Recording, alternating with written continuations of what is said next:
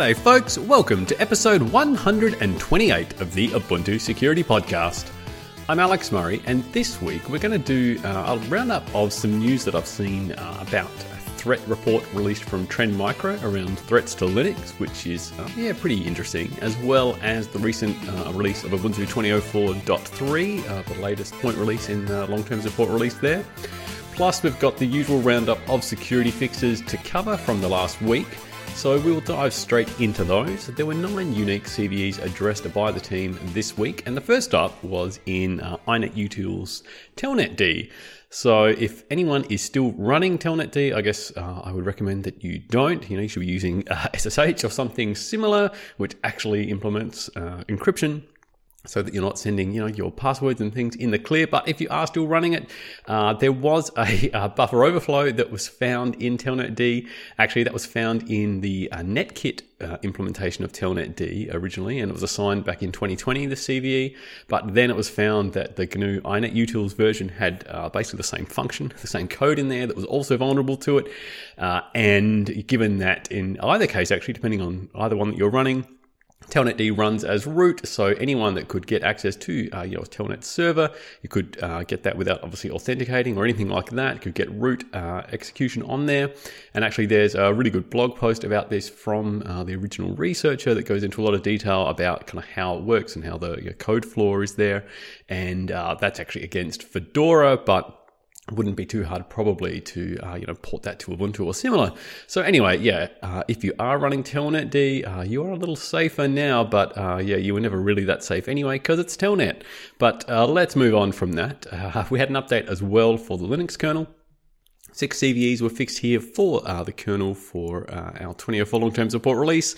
I talked about all of these back in last week's episode, actually, when talking about it for other kernels and the like. But yeah, there were a couple use after frees in the Bluetooth HCI subsystem, a null pointer dereference in the NFC subsystem, a possible uh, guest to host uh, vulnerability for Xen paravirtualization. So basically, the guest could trigger a use after free in your host. So if you had uh, untrusted guests running under Xen, that could have been triggered.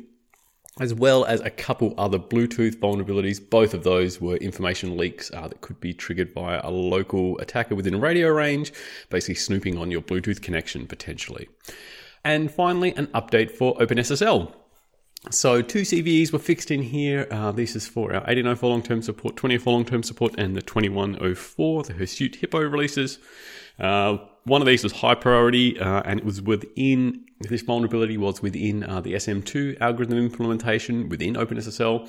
Uh, this is actually originally a Chinese uh, standard cipher, but was, has now been standardized for ISO and it's an elliptic curve algorithm that's used for both signature and uh, or digital signatures and encryption.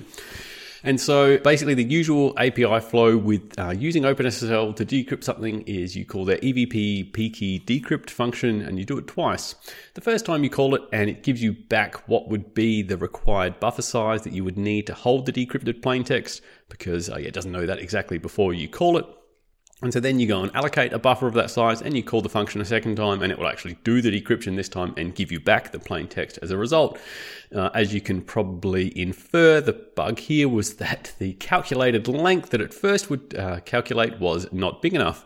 So then it would go and uh, overflow that buffer that you'd allocated nicely for of the size that it told you to, uh, and you could actually overflow up to 62 bytes over the end of it using uh, attacker controlled data in this case. And so you could imagine uh, that could then result in uh, all kinds of fun. Uh, it's up to the application, though, obviously, how it allocates that buffer. It could be sitting uh, on the stack, or they could have allocated it from the heap. So it could either be a stack or a heap buffer overflow, depending on how the application would use this. Uh, but you could imagine then possible remote code execution as a result wouldn't be too unlikely. As well, there was uh, another vulnerability, which was a buffer overread within the handling of ASN1 encoded strings. And so within OpenSSL, it represents an ASN1 string as an array of bytes, that is the string plus a length for that. Uh, unlike normal strings in C, which are an array of bytes with an extra character at the end, uh, a zero byte, which is the null terminator. Uh, however, various parts of uh, OpenSSL, various APIs that would handle ASN1 strings would end up adding a null byte and, and the you know required length amount for that. It's not like it was a buffer overflow internally, but uh, so some things would assume then that the ASN1 string would be null terminated. In particular, the various functions that would print ASN1 strings. And so if you were calling one of those, uh, then and you had manually constructed your ASN1 string yourself uh, as you know an array of bytes plus the length and then pass that to get uh, printed, it would then run over the end of your string because they would never find a null terminator there uh, and yeah, overread uh, past the end of the buffer. So this was fixed to make sure that those printing functions actually respected the length value and didn't assume there was null terminated. Again, this is kind of application dependent as to whether this would be exploitable or is actually a real vulnerability, but that has been fixed for OpenSSL now uh, for those affected Ubuntu releases. And that is it for this week in security updates.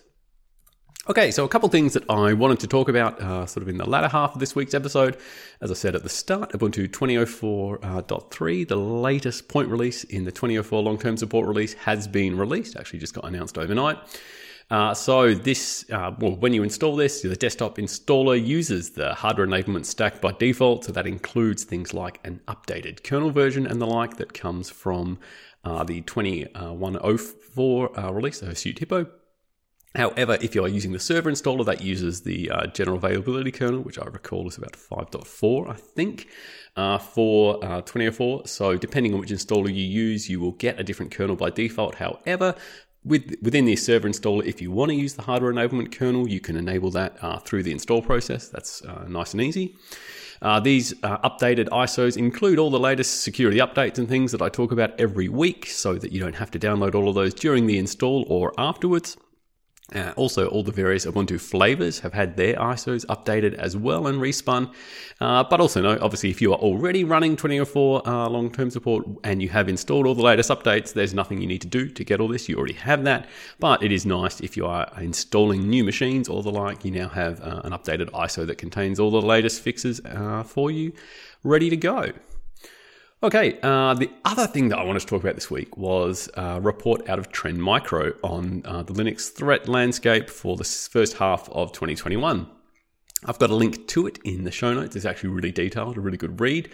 Um, but yeah, this report comes from Trend and it basically collates all the data that they have seen across what they call their smart uh, smart protection network uh, or their data lake. So that uh, takes in all the various uh, kind of threat feeds that they see, um, all the various uh, incidences that they see through their own products. So if you're running a Trend Micro product on your own uh, servers or the like, and it detects, say, you know, some malware or the like, it will report that back to them. So it's collecting all of that.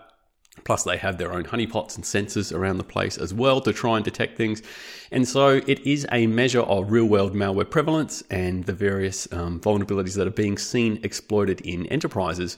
But obviously, it's only the ones that Trend Micro have visibility on. So, if you aren't running Trend Micro and you get uh, popped by some malware, they're not going to know about it necessarily. But yeah, it is still a, a really good sort of sample set to look at. And so what they see is that Linux makes up uh, 61% of their Cloud One users. This is their uh, cloud native product for uh, protecting your cloud deployments and the like. Uh, and so the rest obviously is Windows. Uh, and of that, uh, Ubuntu makes up 16% of that. And we see things like Red Hat at 30% and AWS Linux at 18%. And Ubuntu comes in third with 16%, which is you know, still a reasonable amount of Linux installs out there. The top threats that they saw to these uh, aren't aren't too surprising, I guess, if you sort of listen to security news and the like. Uh, coin miners are at the top, so people are still mining, um, you know, crypto coins wherever they can. Uh, web shells after that, ransomware and trojans, and then other. Uh, and so, for systems which contained these various sorts of things, so where they were actually able to see uh, this malware running, 51% of the machines overall that they see with malware running on them are CentOS, 31% are CloudLinux, uh, only 10% are Ubuntu, 3% are Red Hat.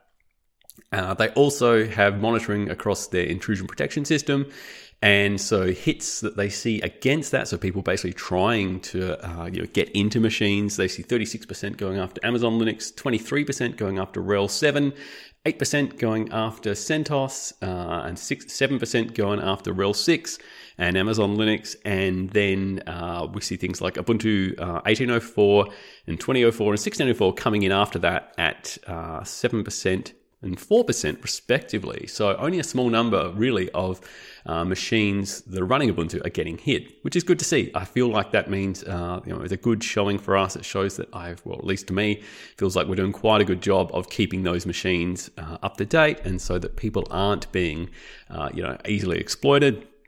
It's interesting to see that Ubuntu 18.04, as I say, comes in at 7% of those, uh, and Ubuntu 20.04 is only at 4%, say, but I think that's more likely because there are just going to be more 18.04 machines out there compared to things like 20.04 and now 16.04, which is uh, into extended security maintenance period.